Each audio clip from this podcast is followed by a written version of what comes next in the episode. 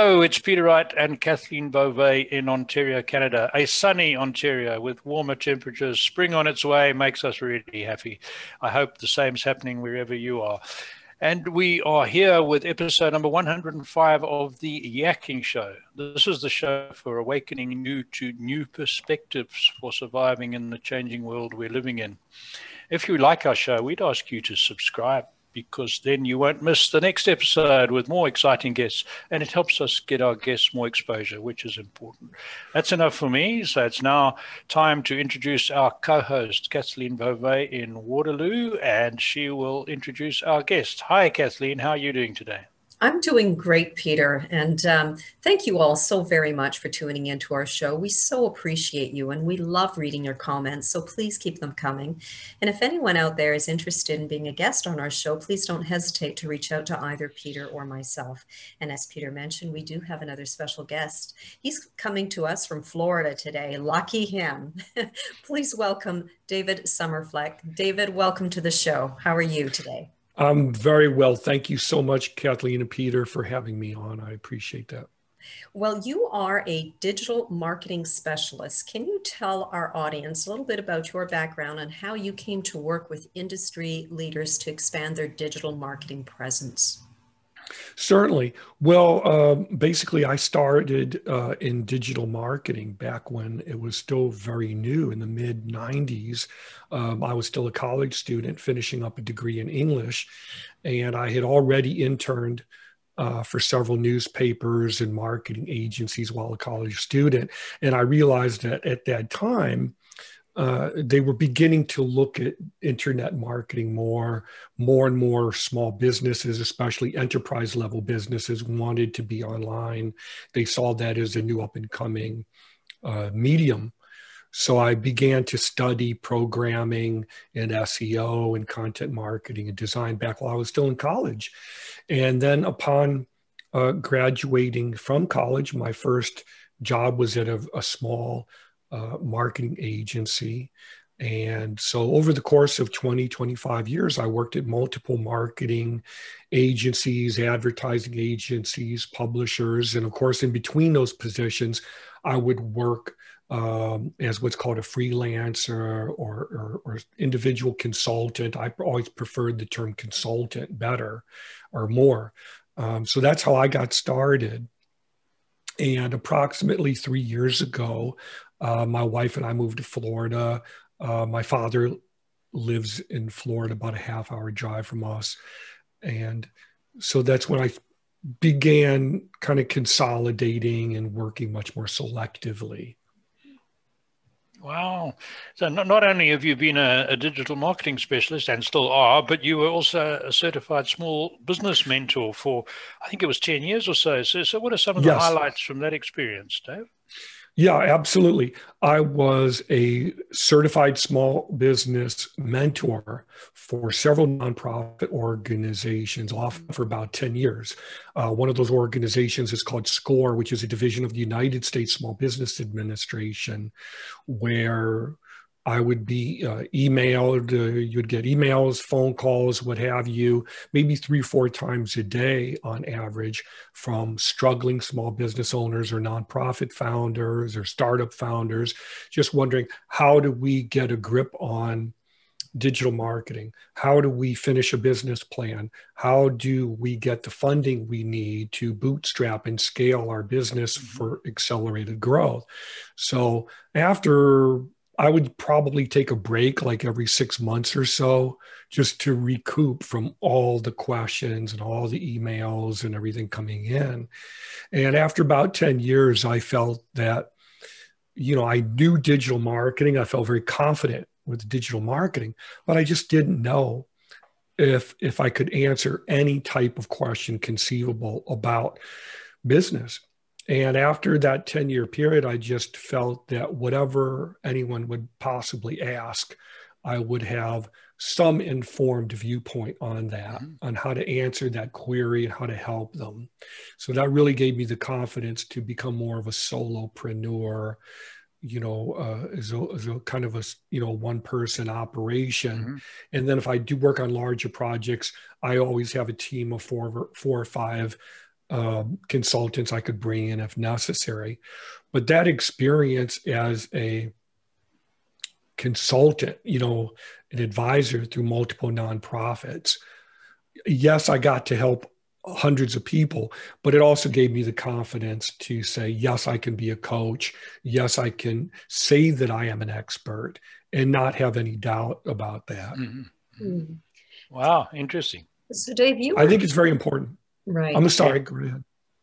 Uh, you were trained in uh, political campaign marketing and worked on a number of projects. How yes. does political campaign marketing differ from product and service marketing? Yeah, it's a great question. Um, actually, it's very similar. Hmm. So I went to, um, this was in the early days of the Obama candidacy. And uh, I was living in Colorado at the time. And uh, I can't remember all the organizations right off the top of my head, but there's a, uh, an organization called the White House Project and then there's uh, the Colorado Department of Education, and there's another organization, the Progressive Coalition, I forget what it's called. And they united and put together a consortium for training people who wanted to either be candidates or advise the candidates. And I thought, well, I, I, don't really know if I can be a candidate. I, I, don't come from a rich family. I don't look like Brad Pitt. I, I just, I wasn't sure if I could do that. Um, so I thought, well, let me be an advisor. And, you know, plus I already had this previous experience in marketing.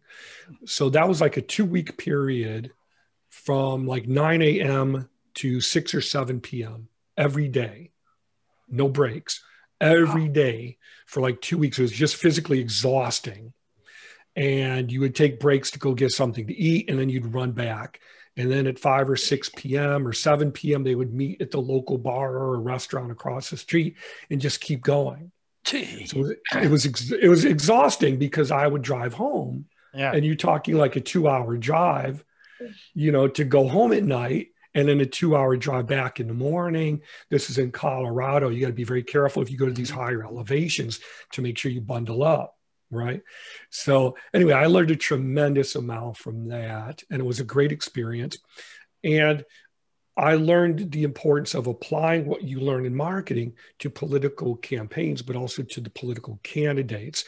And we compared McCain and Obama, who you know who were the two leading candidates at that time. We compared the narratives and the branding who was a better speaker, who was a better dresser, who was on all the time, who had more experienced campaign staff advising them. And we would make bets on who we thought would win. And across the board, we all thought that Obama would win. The Republicans didn't like that. They wanted McCain to win. But of course, you know, but we knew um, we knew early on who was going to win on the basis of comparing the branding, the speaking, the messaging. And so messaging is another way of saying marketing combined with branding and, mm-hmm. and all of these other component parts. So yes, I did go on to advise about six, maybe seven political campaigns after that. Wow. Uh, because I, I just sorry, just just while it's fresh in my mind, thinking about that, when you're marketing a candidate, there's generally only one competitor. In in when we're talking in the context of presidential elections in the US, does that change the way you think and the way you put your campaign together compared to advertising a Ford car a, or Ford F-150 pickup where you've got three, four or five other competitors? You know, it's it's similar, but it's not identical. So it's mm-hmm. kind of apples and oranges. Um, there are more than one competitor because in the U.S. you can look at it and say, "Well, look, it's only Republican or Democrat. You've only got two choices, Coke or Pepsi." But the reality of it is, is that it, at the early stages of the game, there are people jockeying. You know, okay. you'll have yeah. you'll have multiple candidates the Republican sure. or the Democrat. You could have the Green Party nominee who may get traction if the other candidates are weak. Right. Right. So, you know, and, and you always have other candidates from other parties wanting to gain traction. Um, so if one party falls through or something like that, or they can't reach their fundraising goals or what have you, or they drop out, you never really know for sure where things are going to head. But in, yes, in most cases, it's Republican or Democrat, very, very likely. But um, it, it's it's similar, but it's also very, very different from how you would market a business over, say, a, a product. Right there are similarities in all cases. The way I would promote a service is different from the way I would promote a product versus a political course. campaign. Yeah, and and sorry to keep hammering, but just sure, on political sure. campaigns again, you've got the disengaged factor, right? You've got um, whatever that percentage is in the middle, who not really concerned who wins, and uh, you don't know until the last moment who they're going to vote for. So, so your competitor right. there is the latest sports event or the Super Bowl or whatever happens to be happening at the time to steal their mm-hmm. attention. Right. Now, I, I have not looked at the statistical data for the most recent election. Um, but prior to that, the I think the uh, participation in actual voting in the U.S. was, I think it was something like around 30 to 40 percent mm-hmm. of registered voters did not actually vote right. because they, they felt so disenfranchised from the actual process, feeling that whoever they would vote for would not be in alignment with their own particular issues uh, that they felt were important or what the problems were that they were facing in their own lives. So that disenfranchisement became a really a very key issue in the most recent US election where both candidates were trying to appeal to candidates who felt that they had been left behind mm-hmm uh, usually economically they don't have the opportunity that they they believed would materialize right. you know and, and that's typically why midterm elections are usually they usually go in the reverse reverse so yeah. so if trump had won re-election then the midterm election would go toward the democrats right. if if it were biden then the midterm elections would typically go toward republicans so they swing back and forth because both parties are going to feel, look, I don't have the job opportunities. Healthcare is still uh, a, a, total disaster in the U.S., in my opinion, compared to other countries. We're the only major industrialized country that has no national healthcare service, and I don't think they ever will, uh, because it's already established as as part of the institution. Part of it, what it is, yeah. Sorry, I've gone off on the political angle. I know Kathleen. Quite all right going to take me to task here. Sorry, you you you go for. What do you want to ask? Uh, um, well, I, Dave, can you tell us about your the two books, "The Road to Digital Marketing Profits" and "The Illustrated Guide to Digital Marketing"? Yes, I was looking around to see if I have a copy uh, on the floor somewhere that I could pick up. There's a copy over there in my bookcase, but I can't reach that. But um, basically, the Road to Digital Marketing uh, Profits is a book I wrote because I kept getting the same questions from small business owners and nonprofit organizations through SCORE and other nonprofit organizations, people looking for help and guidance. I was getting so many of the same questions day in and, and, and, day out after years and years. So I thought, well, let me put together a book that attempts to take you from the beginner's perspective so, what's a good metaphor to try to make it more palatable and more fun? So, I thought, well, you're getting on a trip to drive from point A to point B. Let's talk about metaphors to try to frame the conversation so we don't intimidate people with this technical jargon.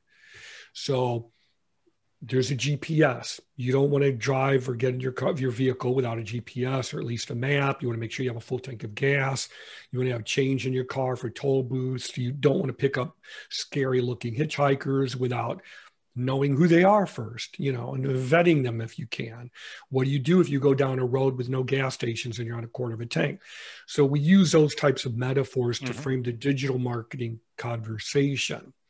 So, in that process, I introduced terms and concepts that are very important for small business owners or business owners, period.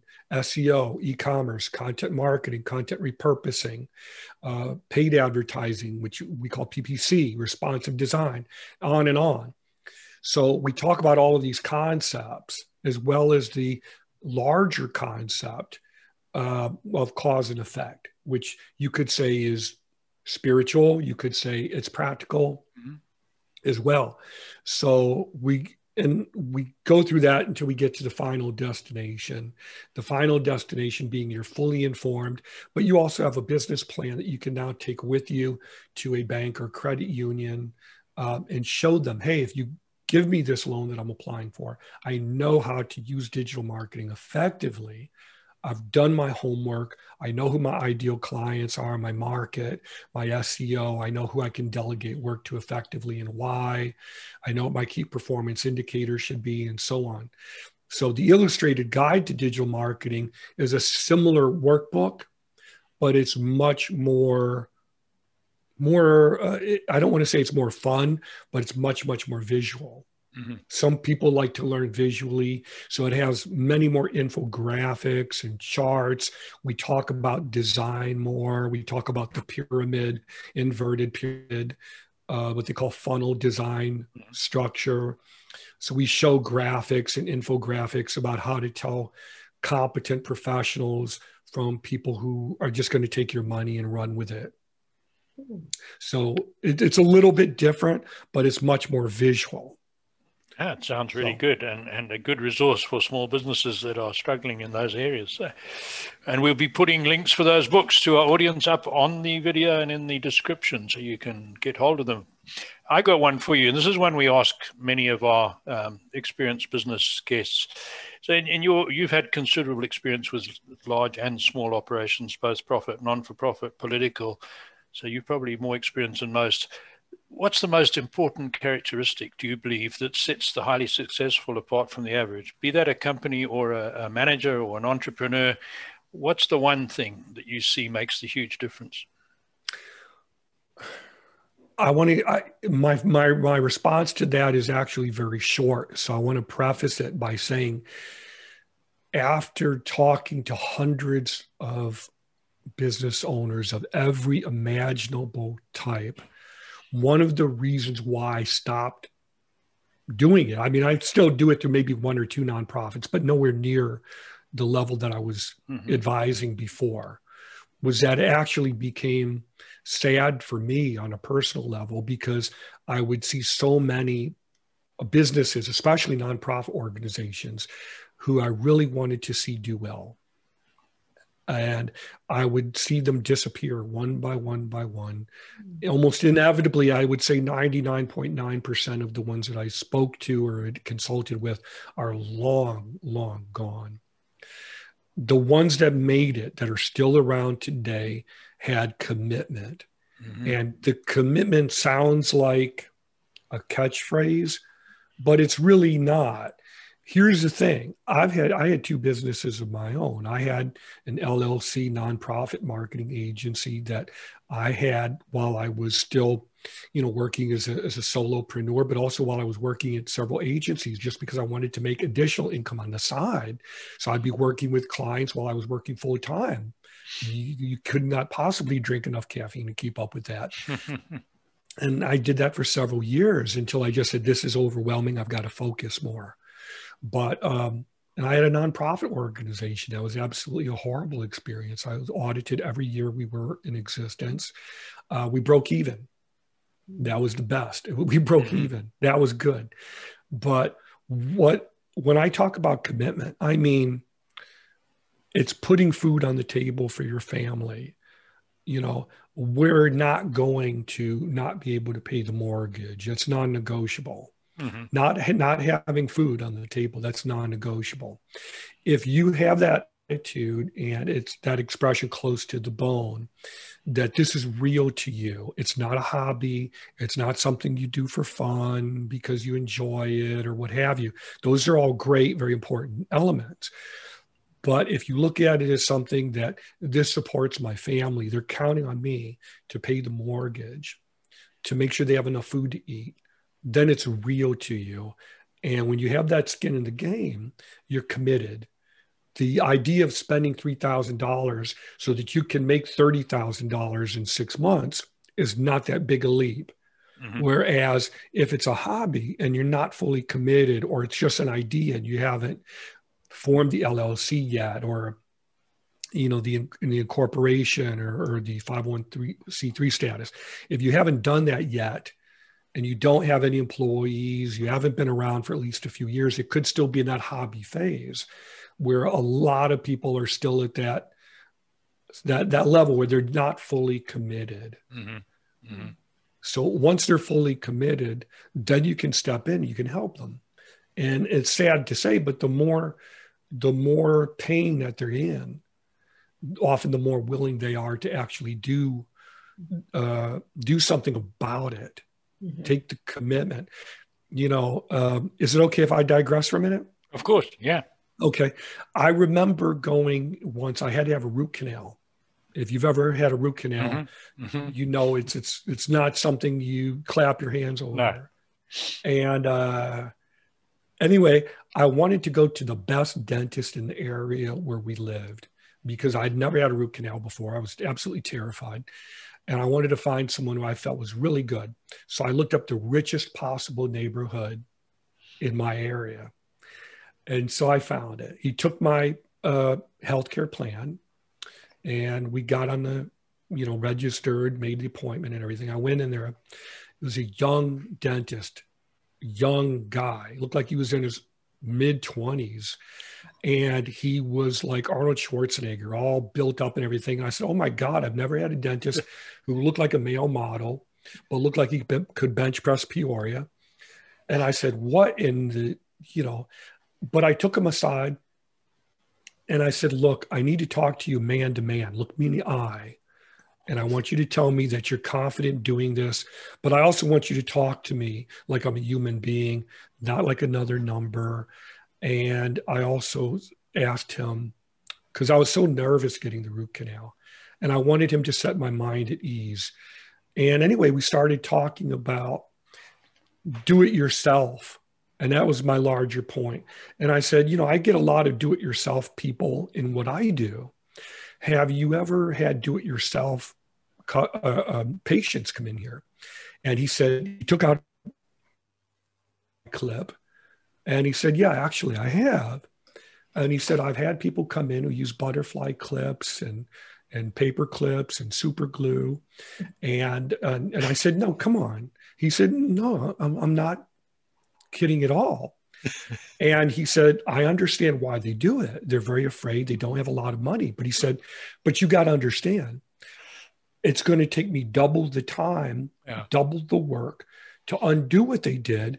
But in many cases, they have a lot of very serious infections. There's a lot of swelling now. I have to remove what they did. In some cases, it, it's massive you know, surgery that we have to undo. It's more serious than it, you know. And but I remember him telling me that, and and I and I actually uh, played a prank on my wife when he was like halfway done. I was so full of Novocaine.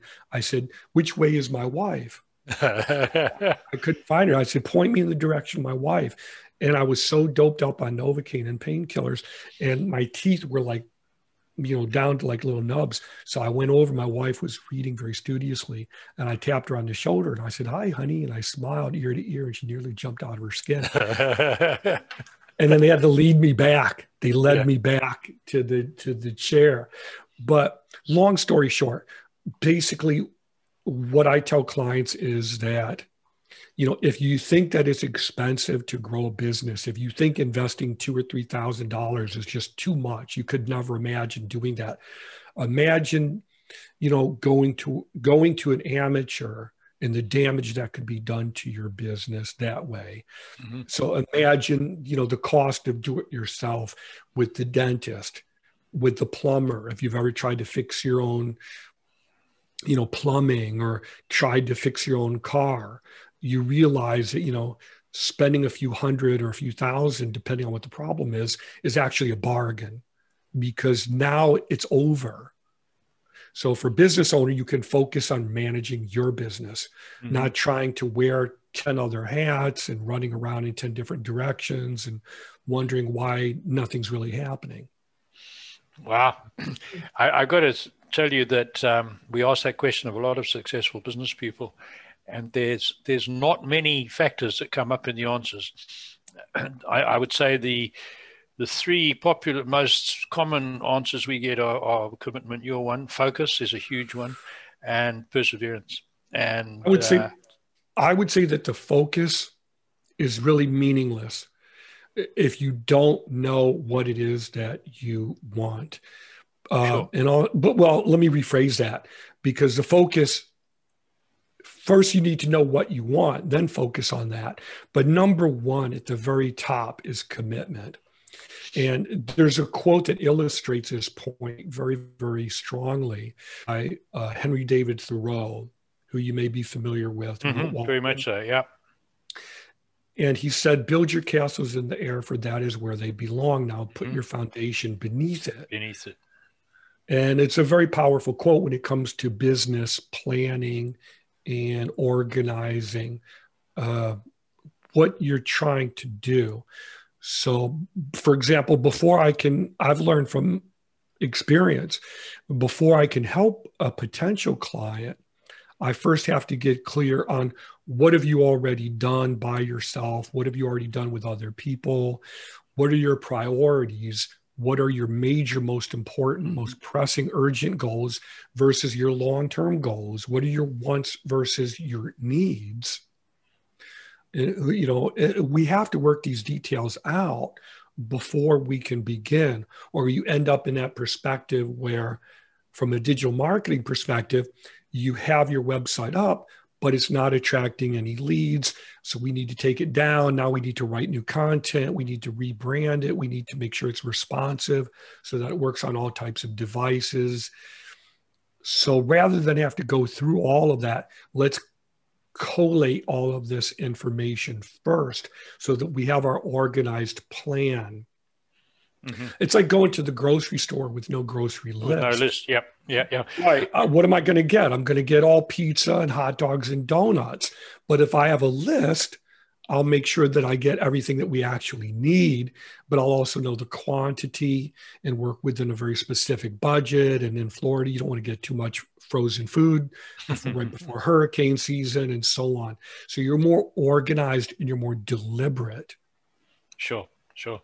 No, thank you for that. that. That's good and good value for our listeners and our audience. Kathleen, back to you. Well, we're running uh, short on time. So, how do people contact you? Certainly. Um, just go to www.dms.blue. Those are my initials. It's what I do as a digital marketing specialist, and it's my favorite color. Ah. ah, I wondered where the blue came from, and blue shirt, and I've got a blue shirt too. DMS.blue. We will put that there. We got literally two minutes, and there's a, a very last one. Given the, the political changes and the virus, what, yes. what do you see on the economic uh, horizon, say, looking five years out? Well, how can I say this in two minutes? Well, basically, if you look at history as an indicator, everything that's happening now or has been happening, let's say for the last year, happened about 100 years ago. Mm-hmm. And I think the president back then was Wood, was it Woodrow Wilson? I'm not quite sure. It was a one. He was a one-term president. Yeah, I think it was and it, it, was very very similar to everything that happens almost completely identical people refused to wear masks they wouldn't do it and then when it started to get very very bad then it was a, okay we'll, we'll we'll do it now and then once they started wearing masks it all went away in about a year because there was no one left to infect so after that brief period of time i think it was 19 19 maybe and then you had the 1920s so you had the roaring 20s mm-hmm. because the economy came back because now everybody could go out they could work they could go shopping again. So then began the roaring 20s so i see a year from now maybe 6 to 12 months from now i see there being an economic recovery but I don't think it's going to. I do believe very firmly that there will be much more e commerce, much more selective uh, shopping experiences. I don't think that everything's going to go back to the way it was before. It was. I think more people are going to be using Zoom. They're going to be working remotely. They're going to be valuing their time more and not doing things um, that they don't need to do. They're going to be looking to online tools to cut redundancy and reduce uh, overhead. But I do think the, econ- the economy will rebound between six and 12 months from now. Great. Well, that's encouraging news for everybody. Thank you, Dave. It's been really Absolutely. good. Really good. Yes. Thank you, Kathleen. Thank you, Peter, for having me. I appreciate Well, it. it's been wonderful. Thank you so much for joining us. And thank you all so much for tuning into our show. And once again, we do appreciate those comments. So please keep them coming. And if anyone out there is interested in being a guest on our show, please don't hesitate to reach out to either Peter or myself. And until next time, take care, everyone. Bye bye. Bye.